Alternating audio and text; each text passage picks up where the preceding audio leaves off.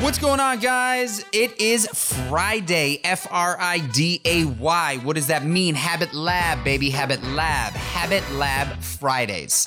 Uh, habits are everything in my life. That's why I share my habits with you guys every single Friday. Today, I want to talk about remembering people's names. Interesting story. I was a bartender for a long time. How I made my money as a bartender was to remember people's names. I had a guy tell me early on in my restaurant career that everybody's favorite word is their own name. People want to hear their own name all day long. So I took that seriously and I made it a point to remember people's names.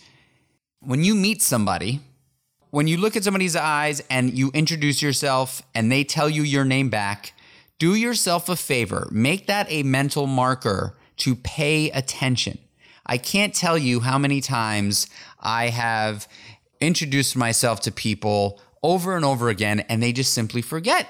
You know, I used to take it really personally, like, oh, you know, I'm obviously not making a big impact on this person. Um, but what did that tell me? That told me that when you can remember somebody's name and then the next time you see them, you say, Hey, what's going on, Samantha? It makes them feel really, really good, meaning they left an impact on you when they met you for the first time. I am a G at remembering people's names. It is so, so impactful. My kids are very young. Every single night before my kids go to bed, we have the seven things.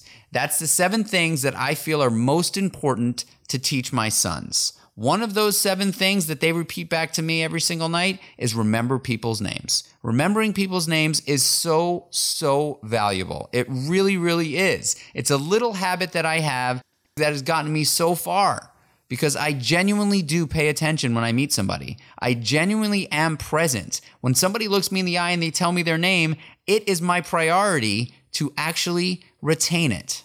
Some people are really bad at it, some people are really good at it. I would argue that if you paid a little bit more attention, you could be very good at it and you will watch it change. You will watch a change happen when you see that person for the second time a year later and you remember their names. Anyway, I think it was an important one to share. It's made an impact in my life. These habits are fun for me to talk about, and I hope you enjoy them as well. If you want to pass this off to somebody that really sucks at remembering people's names, why don't you do it? It would make me happy. I hope you're having a great Friday. I really, really do. Until the next one, ladies and gentlemen, boys and girls, people of all ages, peace.